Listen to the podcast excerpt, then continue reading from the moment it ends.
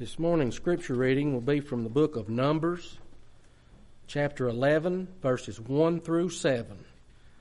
Numbers 11, verses 1 through 7. Now when the people now when the people complained, it displeased the Lord, for the Lord heard it, and his anger was aroused. So the fire of the Lord burned among them and consumed some some in the outskirts of the camp. Then the people cried out to Moses, and when Moses prayed to the Lord, the fire was quenched. So he called the name of the place Taberah, because the fire of the Lord had burned among them. Now the mixed multitude who were among them yielded to intense craving, so the children of Israel also wept again and said, Who will give us meat to eat? We remember the fish which we ate freely in Egypt, the cucumbers, the melons, the leeks, the onions, and the garlic. But now our whole being is dried up. There is nothing at all except this manna before our eyes.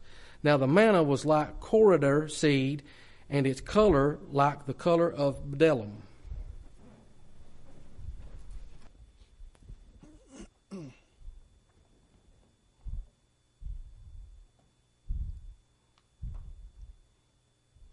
Well, I was going to say that Jeff forgot to mention Julie traveling. I didn't expect her back today. I don't know what I was thinking. But she's here with us, so uh, our prayers have been answered. She made it safely. We're going to be noticing uh, Numbers chapter 11, verses 1 through 25 uh, as uh, the passage for our sermon this morning. Uh, on September the 14th, 1885, a young lady, I believe she was about 22 years old, by the name of Lizzie Bourne, of Kennebunk, Maine. She died from exposure on Mount Washington in New Hampshire. Uh, a memorial of a few stones were gathered together and placed there to mark uh, the place where she had uh, lost her life. Eventually, that gave way to a pyramid of rough stones with a uh, stone slab placed on top of it. But along with two relatives, Lizzie uh, tried to climb Mount Washington without a guide. Now, Mount Washington is just over 6,000 feet tall, but the way uh, the, the terrain is, it is absolutely a dangerous climb. Several people have died over the years trying to climb that mountain alone, but because of her youth and uh, the circumstances surrounding uh, her death, she's the one who is more well known. But at any rate, they tried to climb the mountain, and by the time night fell, they hadn't gotten to the summit or at least they uh, uh, didn't know how close they were to the summit, and they became discouraged. It became very cold. Gale force winds began to beat upon them, and they become very confused about their location. So, in uh, the the state of discouragement in which they found themselves and distress, they just kind of sat down. Well, over the course of the night, Lizzie died of exposure. She froze to death up on that mountain. But when the sun rose the next morning, those who were with her uh, saw that they were just a few hundred yards away from the house at the summit.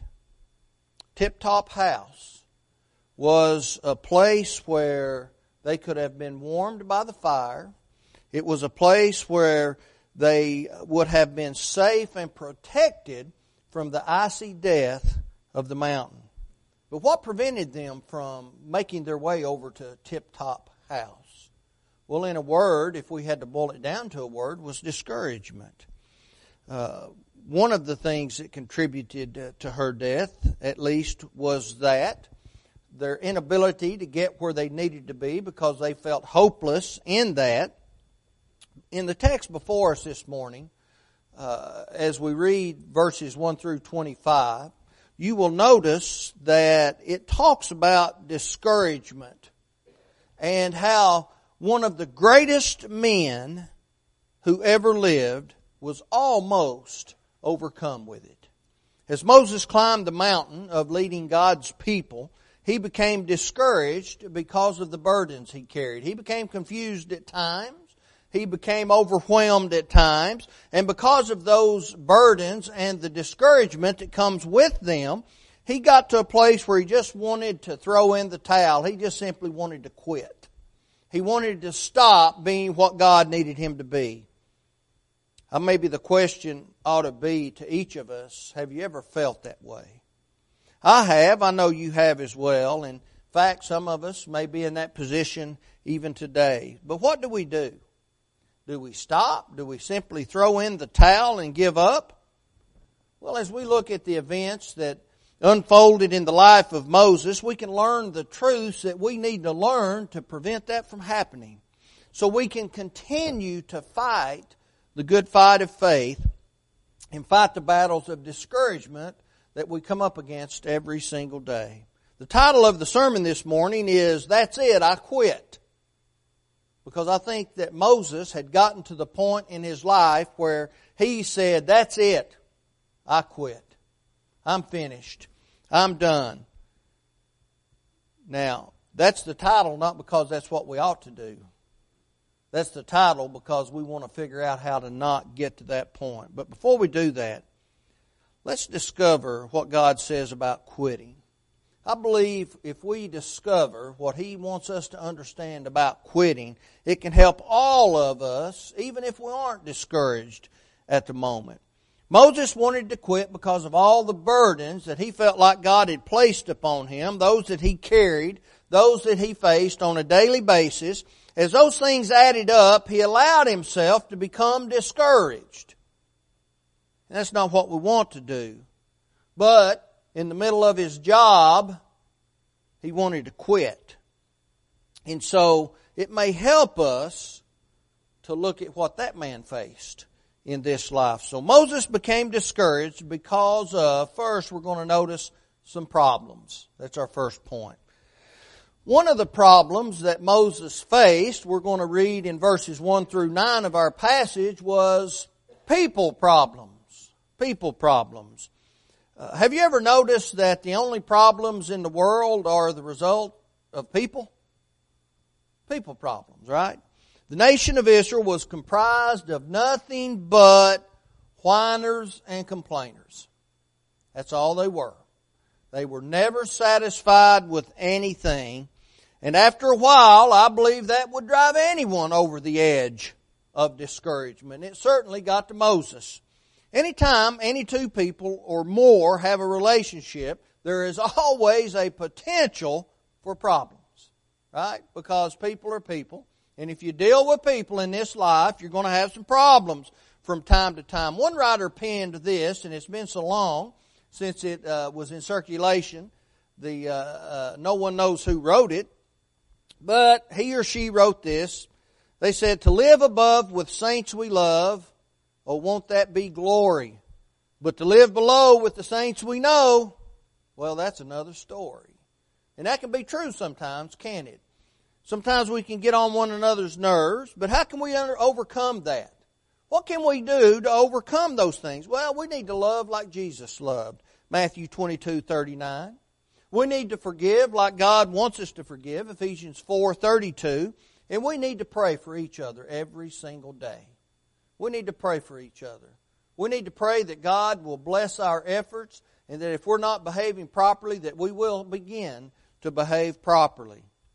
But when we look at these complainers that we are reading about in Numbers 11, which is just one example of the many that we have in that book, they were upset at Moses because all they had to eat was this manna that God provided them.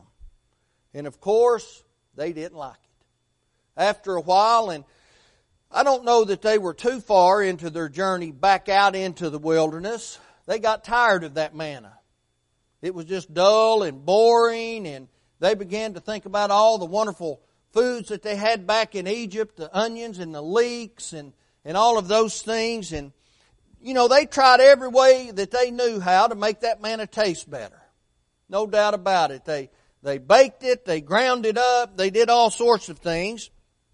But it never really worked out to suit them, and they griped and they whined and they complained even more.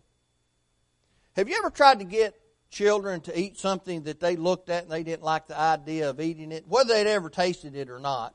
And you put that spoon up there and you say, well, give it a try. And they make that awful face and they curl their mouths and, and they maybe even begin to cry a little bit because they don't want to put that gross thing in their mouth. Now I want you to imagine three million people doing that all at the same time.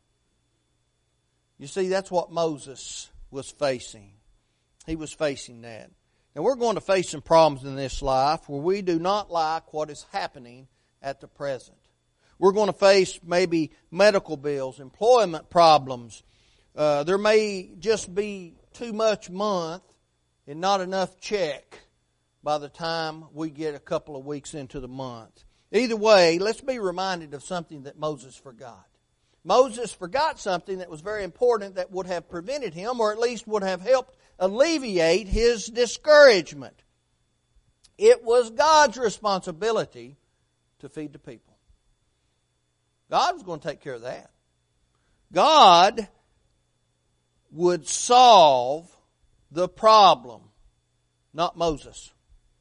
Moses didn't have the answer to the problem, but God had the answer to the problem. Now, people made it difficult for him, but we have to keep in mind that God asked Moses to lead the people, not feed the people. All he had to do is lead them. Get out in front, take them where they needed to be. God will bless his people. Now, it's not going to be with manna from the sky today, but nonetheless, He will bless those who work hard and do their best to take care of themselves and their families. God's going to bless the faithful. We shouldn't forget that. Have you ever known a person or have it happen to you that it seemed like they just weren't going to be able to make it through any particular type of a situation for whatever reason? But in the end, you did. You made it through that situation. Going in, you looked at it and you said, There's no way I can overcome this, but you overcame it and you're here today. Now, it may not be exactly what we want in our overcoming, right? But it'll get us through. It's just like the children of Israel. They didn't like the manna, they got bored with the manna, but it fed them, kept them strong, and it worked. They might have wanted better, but let's look at their situation. Let's back up a few years from that point. They were crying and whining and complaining about manna. They had an opportunity to go into the land of promise that flowed with milk and honey. You recall that uh, bunch of grapes that the men carried back home and or back to the camp and showed the people? Two men had to carry it on a on a staff because the grapes were so big. And they came back and said, Surely it is a land that flows with milk and honey, but we just simply can't go in and take it because the, the people of the land are too strong. You see, they had an opportunity to eat something besides manna. They would have never tasted manna. God would have never had to have fed them with manna if they had just simply gone in and done what He asked them to do. But they didn't. And so when you don't do what God asks, He'll get you through sometimes. If you repent of your sins in your life, He'll bless you. He'll let you come back. But the, the answer may not be exactly everything you want, right? That's what I used to tell young, young men. I would talk to them. They'd be uh, displeased with the job that they had and they wanted to quit their job and then go look for another one. I said, look, you don't ever quit a job till you find a job. May not be what you want, may not be what you want to retire from, but it's a job and it'll help get you where you need to be. And that's what they needed to understand. Paul encouraged his readers this. Philippians 4, beginning with verse 6. He said, Be anxious for nothing, but in everything, by prayer and supplication, with thanksgiving, let your requests be uh, known to God, and the peace of God, which surpasses all understanding, will guard your hearts and minds through Christ Jesus. That doesn't mean we're not to be concerned about life events. What that means is let's not waste our time being concerned about things that is not within our power to affect. What was Moses going to do about these people complaining about manna? Nothing. It wasn't in his power to do anything about it. That was God's responsibility, and God would handle it. Moses faced people problems. But I want us to notice he had some very personal problems too. We're going to notice in verse 10. Because of that great weight, Moses allowed himself to become utterly discouraged. Our text says in verse 10, he was also displeased. Now that word displeased comes from a word that means to be broken into pieces. To be broken into pieces. Have you ever dropped a, a coffee mug and it break into a million pieces, it seems? Well, that's what this word displeased means. Moses almost allowed himself to become a broken man. He was having or was on the cusp of a breakdown because of the stresses and the pressures, and it was getting too much for him, or at least that's what he thought. If we aren't careful, that can happen to any of us. It happened to Moses. We're reading about it in Numbers 11. It happened to Elijah, 1 Kings 19, didn't it? He said, I'm the only one, just take my life. Didn't it happen to Jonah in Jonah 4 when, when he sat down and he was so angry with God and with the whole circumstances that he just wanted to die? We're going to notice that is the same attitude Moses was having. It can happen to them, it can happen to anyone if we're not paying attention. Like Moses, though, sometimes we allow the problems we face to become bigger than God.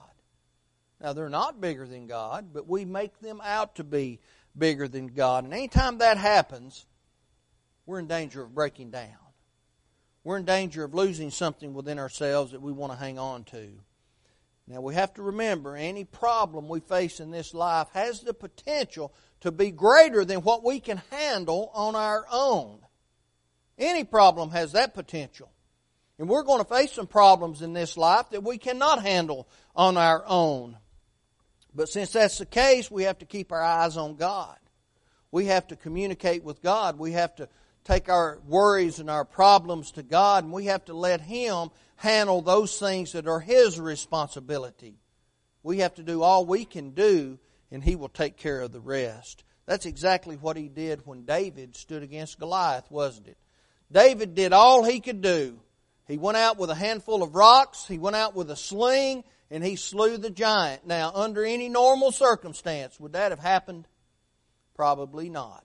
But because of David's great faith and his great effort in trying to do what God needed him to do, God blessed him. Because Moses had what he thought, or had gotten to what he thought was the end of his rope, he was looking for a place to get off. And he faced those problems, and then he proclaimed his thoughts to God. That's our second point. Moses was distraught and he was confused and he asked why. In fact, he spoke to God in what I felt like or feel like was an angry tone. He asked this question. His why was phrased this way. He said, Wherefore hast thou afflicted thy servant? And wherefore have I not found favor in thy sight that thou layest the burden of all this people upon me? We see that verse 11.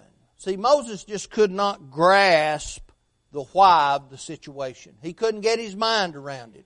He couldn't come to the understanding of why me. I think maybe he'd spent a little too much time with the complaining Israelites and he'd kind of fell into that uh, mindset of why me? Well, why not you? Why not? Going to happen to somebody. Why not you? Right? Well, he just couldn't grasp that. And when we put the whole passage together, it's as if Moses was saying, These are your people. I didn't give birth to them.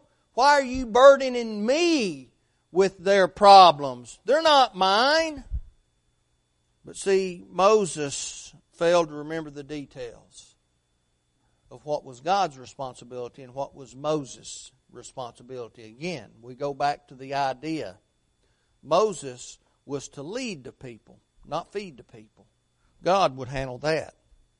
Now, there's never, it, there's nothing wrong in asking why sometimes, right? But we have to keep a few things in mind. We have to understand some things. First, there is no good answer to our why questions. There's just not. Why did I lose somebody? Why did this happen? Why did that happen? We're never going to have a satisfied answer to our why questions. Second, we need to view trouble in a different way. Instead of asking why, maybe we just simply need to address the problem in the way God would have us to address the problem, right? Because there are other folks in the world facing those same problems and they might be able to be encouraged by our actions. Third, again, maybe the question should be why not?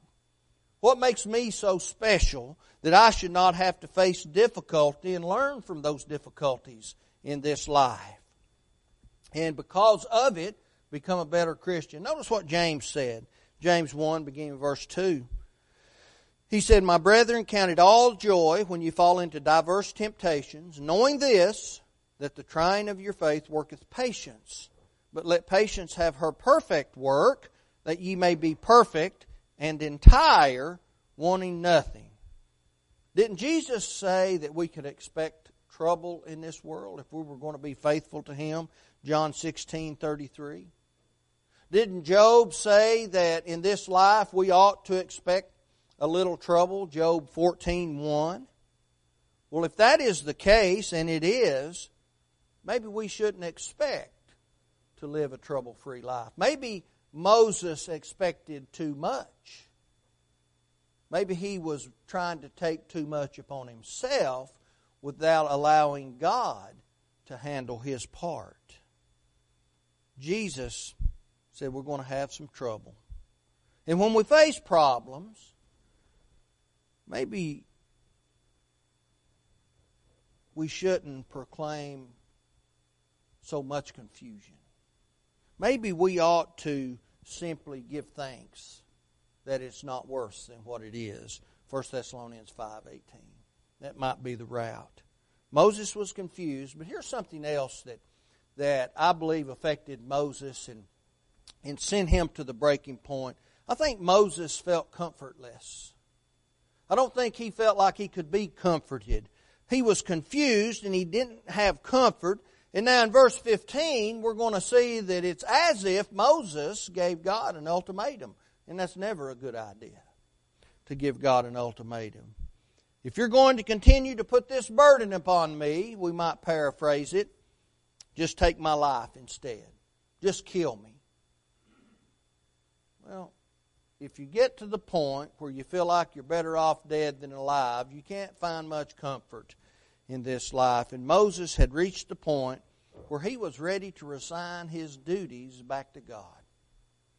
Just take my life. I can't go any further. And in fact, I don't want to go any further. That's it. I quit.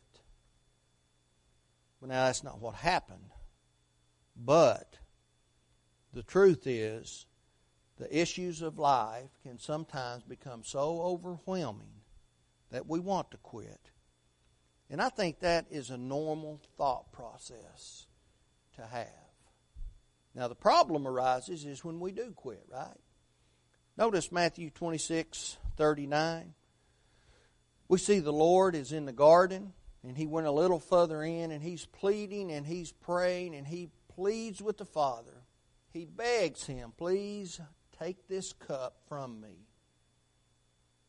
But he also said, not my will, but thine be done. See, it only becomes a problem if we give in to that thought process. It's okay to think it, it's okay to feel like it. It's okay to be overwhelmed from time to time, but Jesus went to the cross even when he didn't want to. So, what gave Moses the right to say, I quit? Well, he didn't. He came to understand that. When we face problems in this life, and they're handled properly, meaning we do our part, God will provide for his people, and he provided for Moses. That's our third and final point. In verse 16 and 17, we read where God gave the authority for Moses to select the order of the 70 men, the 70 elders. Moses had gone to God. He had proclaimed that he couldn't do it on his own. He needed some help, and so God gave him the authority to select 70 men. So instead of being the sole leader among uh, the people, God gave him the assistance of seven elders among the tribes, men who had proven themselves in leadership capacities. And so now we see that leadership is shared, and that's always the best kind of leadership. We see that in the Lord's church, don't we? We have one head, that's the Christ, Jesus, Colossians 1.18. He's the head of the church, or the head of the body, which is the church. And we see something very similar in the, uh, among the Israelites. Moses was the head of those people, but now he had some help. He had some leadership, uh, some people with leadership ability to help him. Christ is the head of the church, but within each congregation, he has ordained a uh, plurality of elders to help lead the congregation. And so I think we see the application in our own lives is that if we need help, it's going to be there. What's one of the great blessings of being a Christian? Fellowship one with another. If we need help, help is normally there if we need it and we asked for it. It'll help us to get through our rough times. But God is still in control of our lives. So we see that He provided the order of the 70. Now let's look at the 70. They obeyed the instruction, didn't they? They did their part. They were going to have to do something if it was going to help Moses. We see that in verses 24 and 25. The, the 70 was anointed by God and they obeyed His commandments, and God anointed them with the same Spirit. In fact, Moses recorded for us God saying, I will take from your spirit and give to them. Now we need to understand exactly what he's talking about. He wasn't taking Moses' abilities and now Moses was something less than what he was. That was just a way for the people to understand that the 70 would receive the same abilities in their areas that Moses had. It's kind of like when we get over to the New Testament and the apostles, having all the nine gifts, would impart a gift to someone. That didn't make them any less uh, of an apostle, their abilities less, but it gave that person an ability in a particular area. And I think that's what's happening here with the 70. We have to be aware, though, that again, God has blessed us with the fellowship within the church. I think it is important to always remember, just like with the uh, 70, God does not expect us to seek help from sources he does not appreciate. Where did Moses go? What did God instruct him to do? You find 70 faithful leaders of the congregation of Israel and you bring them out. That doesn't mean we can't receive uh, advice from someone who is a who's wise in a certain area that may not be a Christian, but we don't want to be like Israel was when they'd made it into the promised land and they began to team up into partnership with those nations around them instead of relying upon God. We've been studying through the minor prophets, or we just finished up that study, and, and that was one of the main problems, wasn't it? They wanted to partner with people with whom they should not have partnered. See, God got the faithful to help Moses, and the faithful will help us.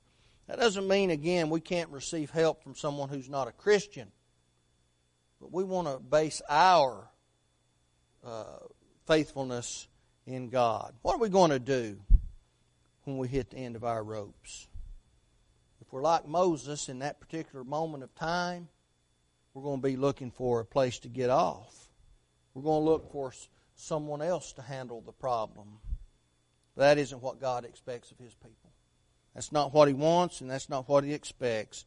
He expects His people to handle the situation properly and to rely on Him and be faithful. I think Moses did the best thing he could have done when he reached what he thought was his breaking point, and he took it to God. He turned to the Father of heaven and he asked for some help. And God provided that help for him. I think that's the right answer every time we face a problem in this life is to ask God for His help and see what He says about it. After all, according to Peter, He's given us all things that pertain unto life and godliness, 2 Peter 1 3. We just simply have to search it out. But it's there for us. If you never obeyed the gospel, I don't see anyone here who hasn't. But we need to understand and and need to be able to explain to people what that plan of salvation is. And we need to be able to point them into the right direction in the Bible, not just because we go through it and we've memorized it, and we need to.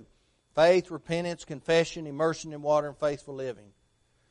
Well, we need to point them to the Bible where it says that. Without faith, it is impossible to please Him. Talking about God, Hebrews 11:6. Repentance is absolutely necessary.